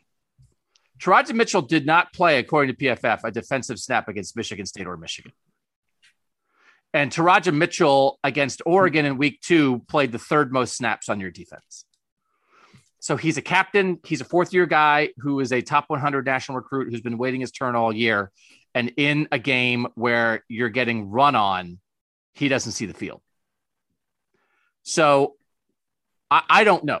Is we do we do we think he's hurt or do we think he just didn't play? Um, I, did he play? I think he might have played special teams last week. Okay. So, I'm not ruling out that he might not be healthy. but that is a, if you think, well, Kayvon Pope and Dallas Gant, how good were they going to be? They transferred. Gaoteote, he's new. What's he going to do? I mean, Mitchell Melton, he might have helped you along the way. That is a, whatever the cause is, whether it's injury or a lack of development, that that's on, there's a, a chunk of that's on Al Washington, right? And that there's something here that a guy who was this you thought was going to be this was this early in the year does not play against Michigan State or Michigan at a position of need is a gigantic gaping hole in this defense. I believe he's healthy enough to play because he had been going by our, our chums at 11 Warriors. 11 snap. This is last four games 11 snaps, 10 snaps, special teams only, DNP. That was how he closed the season. He definitely was hurt at one point this year. It definitely was an, an injury situation for him. And at one point, Ryan Day was asked, why didn't he play more? But I think it was it was one of those weird things. Like he was asked, like, did Haskell Garrett and Teradja Mitchell both not play more because of injury? And he sort of was like, yeah, something's going on there. But it wasn't specific to Mitchell necessarily. And I mean, well, I guess we may never know at this point, but it, clearly they didn't. I mean, they had uh, Cade Stover played more linebacker snaps than Teradja Mitchell did on Saturday. Right. That is a devastating result for this defense. And I, I mean, I have it on the list of questions here, and there are some big picture things we have to talk about. I think just in the course of this, but like it, the way you're kind of describing it, Doug, it's almost like they went into last year thinking that there were veteran guys who were going to step up and be the answer in the secondary, and it did not happen. Like it, it, there were, it was, it was, and and and it exposed. You mean at linebacker? And uh, no, last year at at, at oh oh in the oh, secondary. I'm making an analogy here. Yeah, I'm making okay. an analogy here, and and that was that never got solved all season, and that deficiency sort of, again, for a national championship runner up, but sort of defined what that defense was in 2020. And I feel like a similar thing happened this year. I think they thought that this was going to just be the year where guys who'd been waiting their turn step up, and now it's their turn to be, you know, take over that room, or that there were some talented guys who were coming along and it got them 10 wins, but it, it cost them in the two biggest games of the year. And it, it, it's worth asking, like, as we as we evaluate what's going on in the staff, like, th- this wasn't a great year for Al Washington. I think kind of well, from we, start we to need finish. to we need to talk about staff stuff. But I mean, just imagine imagine if Chris Ola- Chris Olave and Garrett Wilson leave, and it's like, okay, it's time for these guys behind them. And imagine mm-hmm. if if Ohio State next year gets to the Michigan game and Emeka Egbuka and Julian Fleming are not playing. And it's like, why aren't they playing? And it's like, well, one of them transferred and one of them's on the roster and just isn't good enough to play. And it would be like, what are you talking about? That's where they were, like with this linebacker group. Like you thought you had these guys who were next in line and they're up next, and then none of them none of them mattered at the end of the year. And it's devastating to the defense. I have an old man point about the defense too before we change to the staff. But go ahead stephen no i you believed in them so much that you didn't recruit a lot of people behind them you wouldn't got Cody. I mean, Mitchell Melton is also hurt. That's yep. part of there's some of that depth, but you wouldn't got Cody Simon and Mitchell Melton one year, and you took uh, uh Cade Stover out the room and made him a def- defensive lineman, and then you made him a tight end, and then you only got Reed Carrico last year. And some of that is you changed your scheme and you only need two linebackers on the field at all times, but then also it's just you did not go get the necessary numbers you needed for two straight classes that puts you in this position where we can ask the question, why isn't Teradja Mitchell playing? When the guys behind them they might be better, but they're not so much better that they're making that big of an impact in the most important game of the year. So uh, they do think there is still a little bit of a recruiting hole in the linebacker room that is still some lingering Bill Davis yes. effect, but there's a development issue that lands on Al Washington because mm-hmm. there there are not guys in this linebacker room who came along and got better in a significant way. But I do want to talk about the staff, but let, let me do my old man point. Of the num of the 15 players on the defense who played the most snaps for Ohio State on Saturday, according to PFF. Guess how many of them played high school football in Ohio? Out of 15. Um... Four. I was going to say three. I was going to say three. because Marcus Williamson, I count as Ohio because he only okay. Yeah. So, okay. so four and none of the top six. None of the top six who in snaps. So Old it's old man point. Ah, it's snowing. They're running on you. Half this roster has never played in this game before. The maize pom poms are going crazy. Man, these guys just they keep blocking you and blocking you. And how many of those guys in that moment in the second half when it's like, oh my God, this is hard. like it's hard, man. It's hard. How many of those guys had third grade, I hate these guys, reserve. How many of these guys had, man, you should have heard what my grandpa used to say about Michigan, reserve. How many of these guys had it in their blood? And it's an old man point. It is not in the top 10 list of reasons why Ohio State lost to Michigan. But I wanted to bring it up because not just as a player, not just as his skill level, God, this makes me sound old but like, what would have happened if Chris Spielman was on this defense? What would have happened if Joshua Perry was on this defense? What would have happened if guys who didn't just get taught the rivalry, but had it in their blood are like, what are we doing? Let's go. I'm not saying not in the top 10, but this was a defense that was lacking in almost everything personnel, scheme, and coaching. Really, truly lacking in almost everything. And if if they try if they were left as a last resort to go to their reserve, their gumption, I hate this guy, these guys with every fiber of my being, not because they made me take off my blue shirt on a recruiting trip, but because I've hated them since I was in preschool. There weren't a lot of guys on that defense who had that reserve. And that is why it's so important that they lock down Ohio to start off every recruiting class. Because to be completely honest with you, Jack Sawyer might be the only one who fits that description. Because we heard from Zach Harrison this week, and he didn't talk like a guy was like, "Oh yeah, I hated Michigan." They were his top two schools, and he was just watching the game at the 2018 game at home like a normal kid. Ty neutral. Hamilton was neutral. Ty Hamilton is, is not a five star recruit. He might be really good here, but he is not a five star recruit. Jack Sawyer was the number one player in the country when he committed to Ohio State. Three weeks into Ryan Day's tenure, he has hated Michigan his entire life, and you cannot be, ask a freshman defensive end who has been here for nine months to be that guy for you. That's not realistic. I want to make another old man point. I'm not as old as Doug, but I'm I'm pretty old, and I've talked before about how I how important I think it is that your best leaders play. Like you, leadership to me, guys on the sideline, guys in the locker room, that's important too. But you've got to have guys on the field who are backing up the way that they inspire you with their words, with how they inspire you with their play. Ohio State has three defensive captains. Zach Harrison played constantly on Saturday. We already talked about Teradja Mitchell didn't play at all.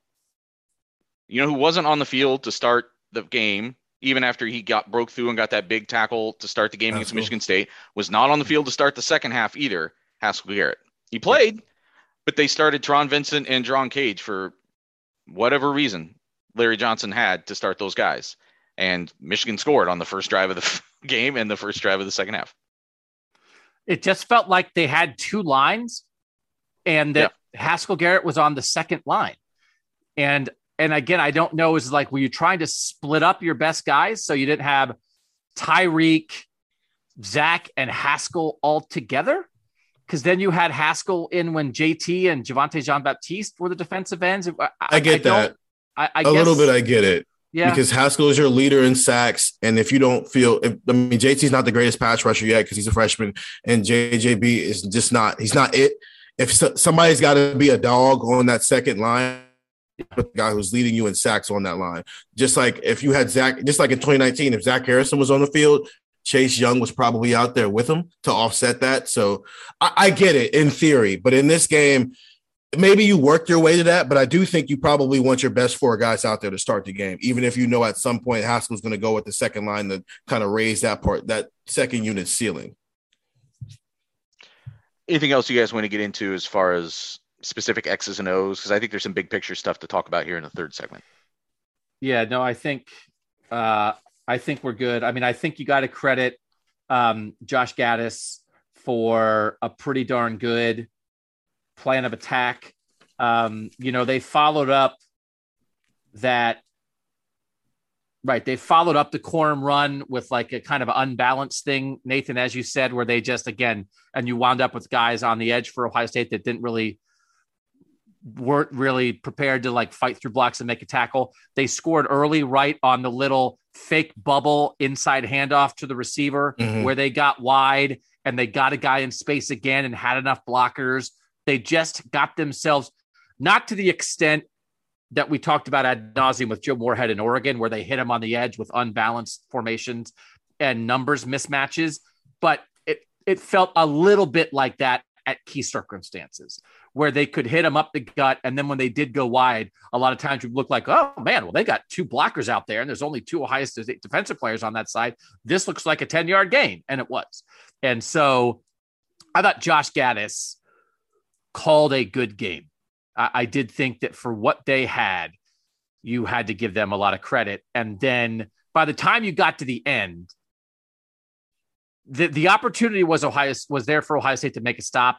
And that's where I think the scheme and the couple of the big hits and everything, by the end, it was a lot of, I think, mental, physical wearing them down, which again, guess who we've seen do that to teams all the time. Ohio State is normally a team wearing other people down, and this mm-hmm. time Michigan absolutely wore Ohio State down. By the time you got to like those last two touchdown drives, that's where it was somewhat to. But uh, the defense, I really did. The defense for like two and a half quarters really tried to hang in to let the offense take it away, and the offense didn't do it. So that's what yeah. we'll get to a lot in the Tuesday pod. Yeah, just a couple of plays. Um, just like could have flipped some things here. Zach Harrison had a chance for a pick. Well, he read a screenplay well. He actually batted down. He just couldn't hold on to it. And it's in the red zone, and that's we've seen that sometimes where Ohio State gets a, a turnover like that, and then they go score. And now we're talking about a different situation. I think there's a situation when Ohio State goes up ten to seven, 10 to seven after Garrett Wilson's catch, and it's like that tipping point of okay, if Michigan gets to stop here, Ohio State's going to go score. Now we're talking about a different game. I think that's just an interesting, you know, kind of checkpoint of the game. Um, shout out to Michigan for going forward on fourth and one in plus territory and not kicking a field goal or punting. Nope, keep your foot on the gas. So to that, to that, those are just I think the things that needed to be pointed out. Just some checkpoints of kind of it, they're probably small moments right now, but they're major if they go the opposite way. And I do think we knew Michigan would do that. But also, real quick, two third downs after Ohio State scored to get it back to 28 20. There was a third and one on that next drive for Michigan where Steele Chambers jumped offside for no reason. Yeah.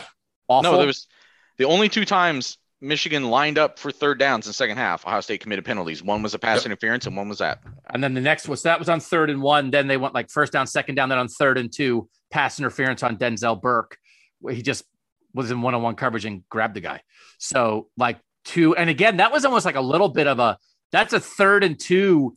They're throwing it in one on one, right? That if Denzel Burke now they probably go for it on fourth down there, but still it's like they had opportunities there. I have I, JT mm-hmm. also kind of jumped with Steele Chambers on that, but I have no like what were they? What are you doing? Like, I can't like that's they the were jump ch- offside on third and one is unbelievable. JT, I don't know. I mean, you're a defensive lineman. Don't jump outside. There were a lot of times when like Ohio State's back seven would show a blitz and then try to back out of it right before they snapped, but they didn't get set. And like Michigan, it's not really tempo, but they're just trying to catch them off guard a little bit. I'm not saying that's what happened there, but they did that a lot. They probably just caught Steele Chambers slipping right there. Yep. One thing when I started covering this team in 2019, it was jarring to me to watch to, to, to see just how completely if a team tried to attack the edge on Ohio State's defense, they were just shooting themselves in the face with a bazooka. Like it was, it was a miserable experience to watch teams try to do that. It was, it was pathetic on most weeks. And la- Saturday, Michigan said, not only do we not fear attacking Ohio State on the edge, we don't fear that speed on this defense. That's exactly where we're going to attack you. And they just did it. I thought repeatedly, and so did Oregon, and that's why Ohio State is not playing for a championship this year.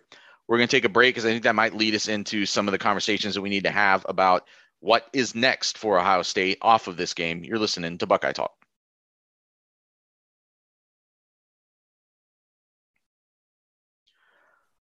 So obviously some big offseason decisions ahead. We're not jumping ahead of we, for the purposes of this. We're going to jump past the bowl game. Ohio State will play a bowl game, most likely the Rose Bowl. I think at this stage. I, I, haven't actually schemed out like the full list of, of possibilities, but it would either be the Rose Bowl or you would think some other New Year's Six game. I don't think they would fall completely out of that picture. Do you have well, a grasp on that, Doug? I mean, I think like the, the, the thing that would mess up Ohio State's bowl stuff the most is if it would be if Iowa beats Michigan. Yeah. And there's no Big Ten team in the playoff, and then Iowa goes to the Rose Bowl, Michigan maybe goes to a New Year's Six, and then do they yep. get down to Ohio State for the New Year's Six, or they go into whatever? Then it's just crazy to be like, and then they go to like whatever's next in the Big Ten bowl rotation, which I have no idea about because I have never covered one of those games other than the Gator Bowl in 2011. That, that is, it would be an, an area that we do not delve into. So we'll figure that out this week. But if Michigan wins, then Michigan goes to the playoff, and I think we'd be pretty certain that Ohio State would be the the uh, the Big Ten team that would rise up to fill the Rose Bowl spot. If uh, from where this team was at halftime of the Michigan State game to then not going to a New Year's Six bowl, would that be like the biggest two week collapse in Ohio State football history? Save it for the podcast. Like the rest of bowl season. May I mean, not happen. Is, I'm just I'm just presenting. I mean, but I mean, it is it is this one is going to linger. Yeah, if you For think the that- yeah. if, if 2019 feels like a missed opportunity, this, This is, is rough. a magnification of that. this was i mean we are 20 out of 28 spots in the playoff world were taken up by clemson alabama ohio state and oklahoma three of those four teams have taken up a spot in the last six times the last six playoffs three of the spots have been taken up by those four teams and we are looking at a world where it's going to be none of them and ohio state had a chance it's like we know georgia's defense is great but it's like you're it's your show baby you're the team that's been here. You're the team that's won a national title. You're the team that has been on this tier. And Michigan took their spot, man. Like it, this is this is going to linger for a long time. Line in the sand. I, I think it's been since 2012 that Ohio State was not playing for either the Big Ten championship or if for some reason they didn't make the Big Ten championship, they were still in position to make the playoff. But one of those two things is always happening this week. Well, 15 not really. Cuz 15 they didn't make they lost to Michigan State, they beat Michigan and then Iowa Michigan State was for a playoff spot and they kind of knew they weren't going to make the playoffs. So so but that was a team that up until Michigan State. But but Right. the point is this is not normally how the end of the year feels for Ohio State fans. Right. And to your point Stephen, it's either a line in the sand where things are kind of going to change or it's not a line in the sand and then you're going to look back and be like how did they blow Mhm. that year?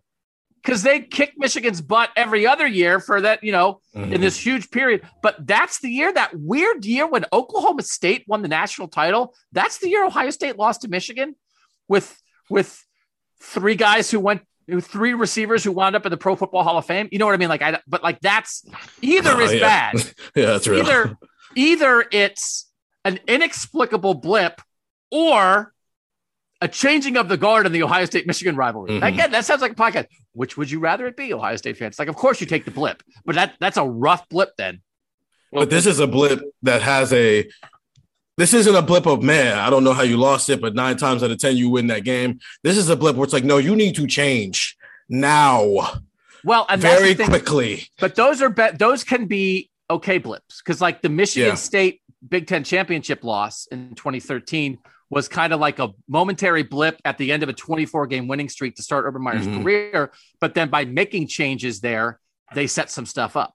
Yeah. And the Clemson shutout was like a momentary blip at the end of a And remarkable got day run, here. Yeah. and they changed and it set things up. And that's probably taking us into the next what thing we're going to talk about here, Nathan.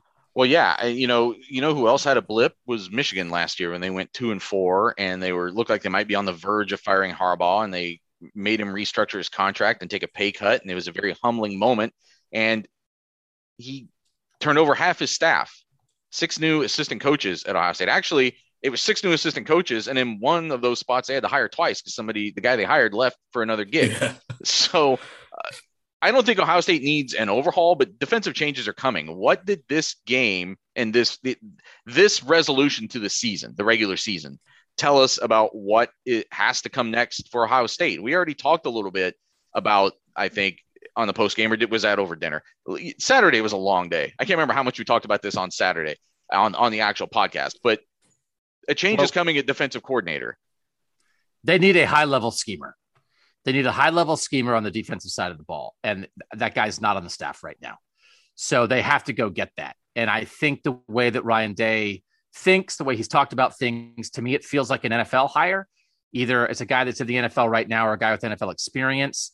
Also, maybe you throw three and a half million dollars a year, like Jim Leonhard, the Wisconsin defensive coordinator. Maybe just maybe Brett Ven- uh, Brent Venables is probably going to get the Oklahoma job, but like uh, you know, like be crazy, right? I mean, why is Marcus Freeman Notre Dame's defensive coordinator, not Ohio State's defensive coordinator, right? Like be crazy. Now, again, some of these some of these really good defensive coordinators are going to jump and get get head jobs, but I just think that that's a necessity. But Nathan, give your this was a dinner time theory, I think, of yours about how how they could manage a spot.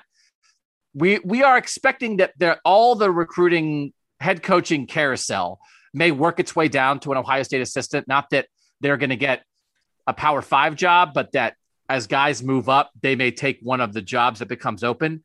Give your Kevin Wilson theory. Well, and there are some lower level jobs that are open right now too, such as Akron, which is about as low a level as you can get in uh, FCS uh, or FBS football right now. Um, and my thought was, and Bruce Feldman reported yesterday that that uh, Kevin Wilson was in the mix for the Akron job, but then Pete Thamel reported that that's probably going to be Joe Moorhead, which was shocking to me because I would think that in this uh, coaching cycle, Joe Moorhead could get a much better job than a team that's three and seventeen over the past two years, three years. But they're sorry, three and what I say, three and seventeen. They're worse than that. Three and twenty-seven over the past. Nobody cares. It's okay. Three years. Anyway, my, my theory was if Kevin Wilson leaves, Kevin Wilson leaves for another job because right now one of the problems we have that Ohio State has is an imbalanced structure on the coaching staff. When you brought Parker Fleming on to be the special teams coordinator, and you at the same time you're losing Greg Mattison, then you imbalanced how many defensive and offensive coaches you have. We talked about that at the time it happened because Parker Fleming's background, besides special teams, is all on offense. He had never been a defensive coach that I could find like any tangible experience that he really had coaching on defense in the past. So if Kevin Wilson leaves, then don't hire an offensive coordinator to replace him hire a defensive coach in that position. Ryan Day is the offensive coordinator, right? Ryan Day calls the plays. Like I know Kevin Wilson's been a benefit to him these first few years as a you know a person with previous head coaching experience knows how to run a program knows a lot of the logistical things you have to do the administrative things you have to do that's a help he is a good offensive mind as well in his own right he's won the broyles award before he's a candidate finalist for it again this year like that's Kevin all fake that's all fake crap though but That's I'm just, just saying, the, like, the school nominates, say, give this guy a pat on the back this year. The Broyles Award. I mean, uh, uh, fine, but it definitely, it definitely should have been hardline. but you know, fake crap, just like every college football award is. That's fine. I'm just saying that he he's been around. He's done some things. His experience, I think, was valuable to the staff the last few years. But I don't think you need a second scheming mind on off. I mean, this is what Ryan Day does. Now, as soon as we say that, then when the offense struggles in the future and they do what I'm suggesting, then we're going to say, well, Ryan Day needs to have someone else calling plays and take stuff off his plate because he's the head coach. I understand. But if you're going to structure your staff this way, I don't think you can. This staff needs more defensive coaches. And I also think that they need to explore how they have the defensive backs coached right now. Because right now, when Kerry Coombs was defensive coordinator, and they made it a point that they were putting Parker Fleming with the defensive backs to help Matt Barnes so that Kerry Coombs could spend more time just on defensive coordinator things. But that leaves Matt Barnes now overseeing two very different rooms at the same time between the cornerbacks and the safeties. And that safety room now, when Ryan Day got here in 2019, that safety room uh, populated one position in the starting lineup, and that was free safety. And on top of that, you had Jordan Fuller. And two years later, that safety room populates three positions in the starting lineup. And then you also have two starters at cornerback. So that seems to me to be a lot to put under one guy. And that they probably need to think about restructuring that so you have a safeties coach and a cornerbacks coach, or hire a defensive coordinator who I guess as you would have done with Kerry Coombs, could you could split up those duties. But as we saw, I, I think that was a, a, bit of a problem in how things fell apart here these last couple of years. The problem I mean, is go ahead, Steve. They they put the cornerbacks and the safeties in the same room in 2019 because they had no like they were terrible in 2018 and it worked. But that doesn't maybe that doesn't work anymore. Maybe they need to go back to being separate again. I mean that they've gone back and forth over the years. yeah. that. It's like if they do one thing and then it's like, oh, if you're together, that's good communication. But if you're apart, then maybe you can drill down on your stuff a little bit more. I mean, Kerry Coombs is, is a defensive back guy, and Matt Barnes is a defensive back guy, and Parker Fleming is an offensive guy.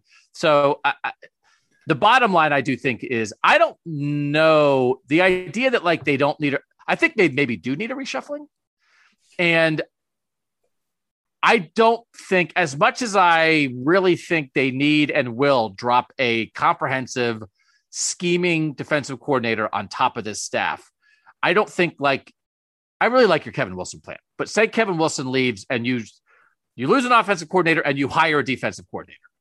You don't. I don't think you just drop that on top of this staff though. And it's like, hey, I'm the defensive coordinator, and Matt Barnes, Kerry Coombs, Al Washington, and Larry Johnson like work under that coordinator. I, I don't. I don't think that's it. Larry Johnson's the only one who should be back on the staff next year. And it's one of those like Matt Barnes.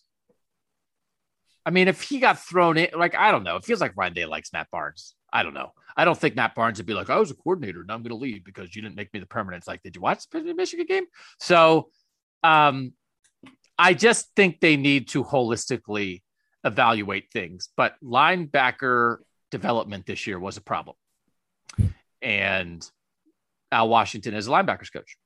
So, but they need they need they need a I think a new way of thinking. I think they need a new dynamic, and I think they need more than like adding one person to make that happen. So I think there are oppor- variety of opportunities to sort of fit things together, but I am very very strongly in the camp of add make that flip where you lose a full-time offensive coach and add a full-time defensive coach. And then Stephen, you were saying at dinner, we were saying like, and then Tony Alford becomes the run game coordinator, Brian Hartline becomes the pass game coordinator, and you're off and running and everybody's happy. And Ryan Day is still Ryan Day, and it makes sense. Because Tony Alford's definitely gonna put his name out there to see if there's a head coaching job for him. I mean, Colorado State, he was in the running for that before they went in a different direction. So maybe that's what keeps Tony Alford here. If you give him a you know a a, a, a, you know, a pay raise and a, more responsibility. Brian Hartline, we've had the conversation of what does he want? He played in the NFL. He's got all this money, so he has no reason to leave. But that doesn't mean he just only wants to be the wide receiver coach forever. This is an opportunity for one for you to keep Tony Alford around, which keeps that running back recruiting going and keeps that development going because you know TreVeyon's gonna be a Doak Walker Award finalist for the next two years and maybe a Heisman finalist and all the other good stuff. Um, and then Brian Hartline, we see what he's doing. So you start to give them more responsibility which takes some more off of Ryan Day's plate. I don't think Ryan Day has to give up play calling duties, but I do think he needs to start heading down the road that ends there, which means giving more responsibility to other people and not just being, it's my offense, we're going to do it my way. It's my defense, we're going to do it my way. Get out of the, hire somebody on defense and get out of the way and, and empower the guys on offense that you have on your staff. Doug, I thought you said something uh, smart at dinner. Boy, this is, we should have just been podcasting over dinner that night. Uh, it's a good dinner. I had a good turkey burger. I have completely lost the grasp of when am I having a conversation and when am I on a podcast? As you guys witnessed when I was talking to my daughter in the back seat of the drive on. Yeah. And I am, I, it's all, it's my whole life is like half reality and half podcast. And I can't remember which is which called my mom as I was driving home from Ann Arbor yesterday, and because I only talked to my mom in the car this time of year, basically, and um, st- we started talking about the game, and I just started talking about what had happened, and I felt like I was doing a podcast with my mom because I was just it was a very podcasty description of everything that happened, in my opinion, of of why it had unfolded that way. But um, you said something at dinner that was when when a crisis happens like this, not crisis wasn't the word you used, but when when you get to a point like this, you don't need to grab harder if you're Ryan Day. You need to let go.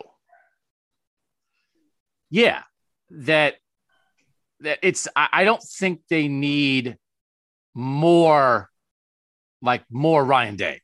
Like, hey, this is not this is not going the way I want it to be. I don't trust anybody else. Like I, I think that especially applies to a defensive hire. Now, you can hire a guy that you like the style of defense he plays, as well as the competence in which is the way his defense plays, right? So, so Ryan Day has control of that, but you have, I think he has to let the defensive guy be the defensive guy.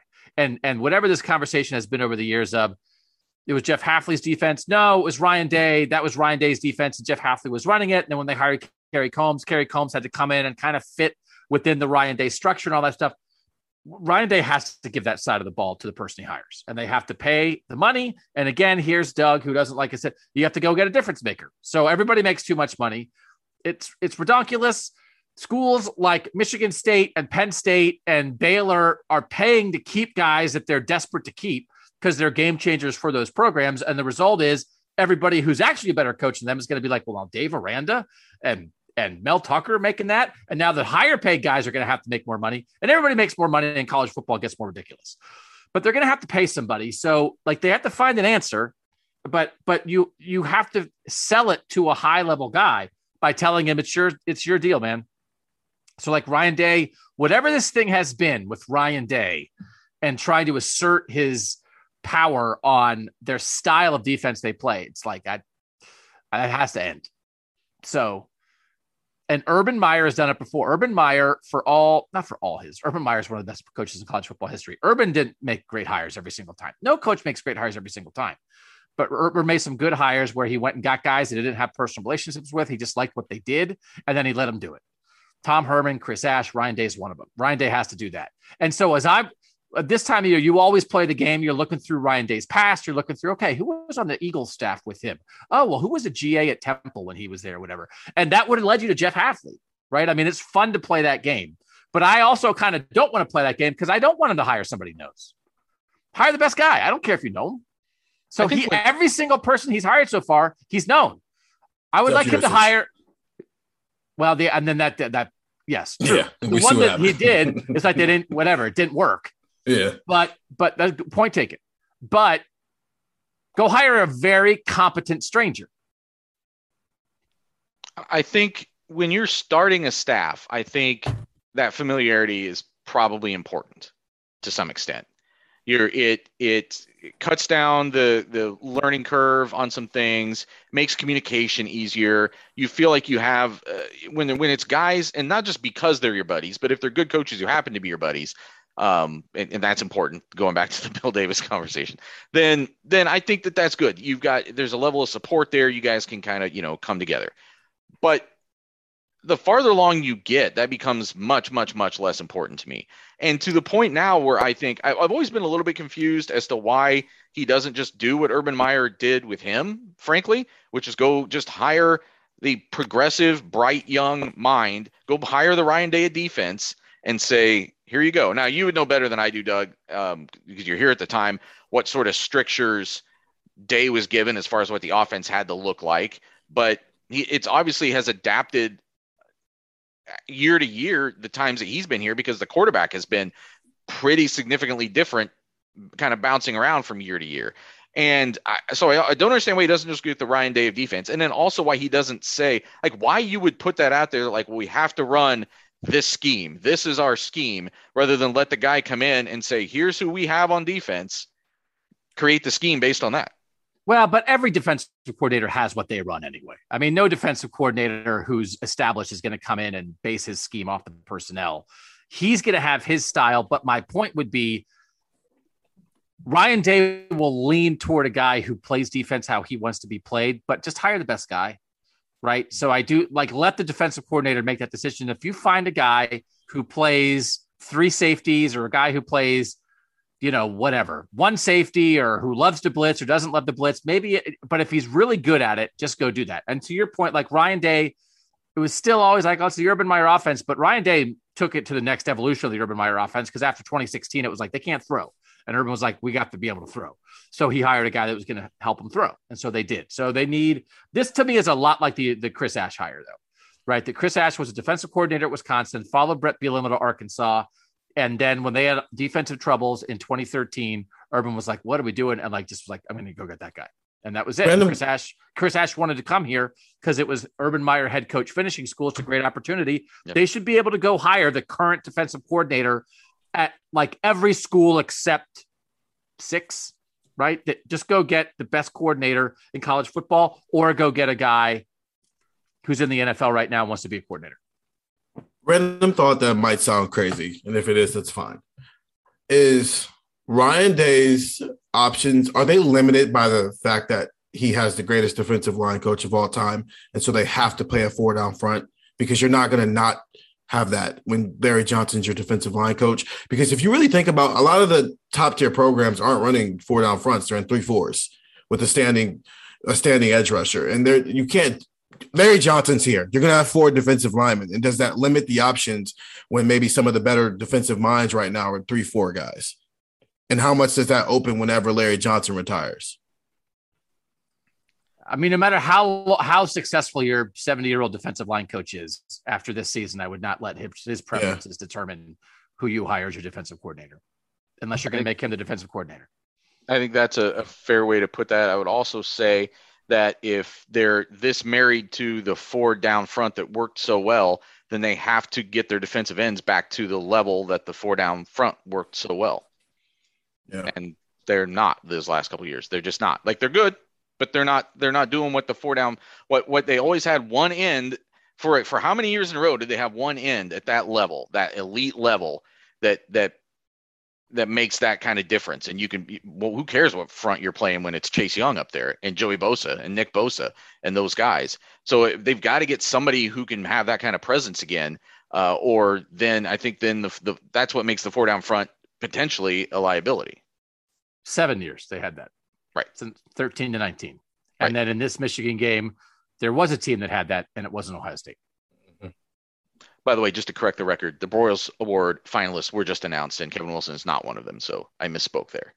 But Georgia's defensive coordinator, obviously, and Oklahoma State's defensive coordinator both are finalists for the Broyles Award.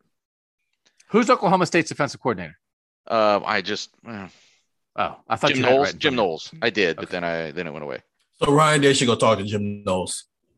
Probably, but again, like, I think I, I think there's going to be a lot of NFL stuff involved there. But yeah, go ahead.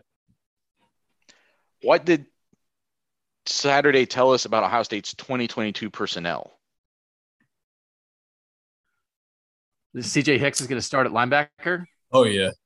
Um, do, can we do that, or can we just like right now pick who is who we think is going to be a starter, regardless of what's going on? And the, no, not at the end okay. of, a, of an hour and twenty minute podcast when we have okay, cool, seven months of off season podcasts to do.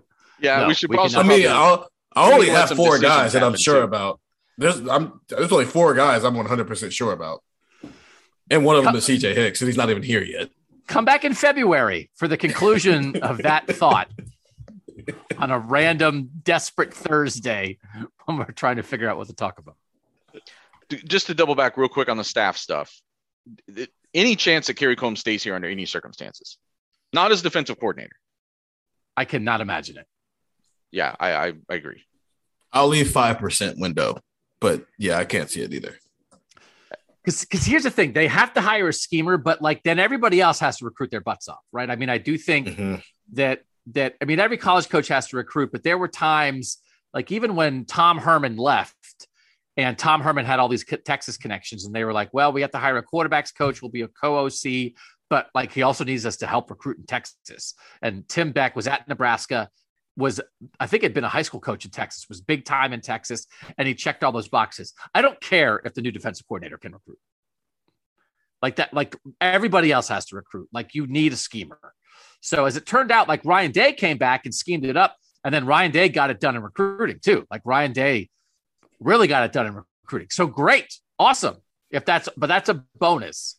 They need a high level defensive designer and play caller and then every other guy on the staff has to recruit like crazy. So we can be dismissive of Kerry Coombs' contributions as a coordinator the last two years. But you everybody knows you cannot be dismissive of his contributions to Ohio State over the last decade as a position coach and especially as a recruiter.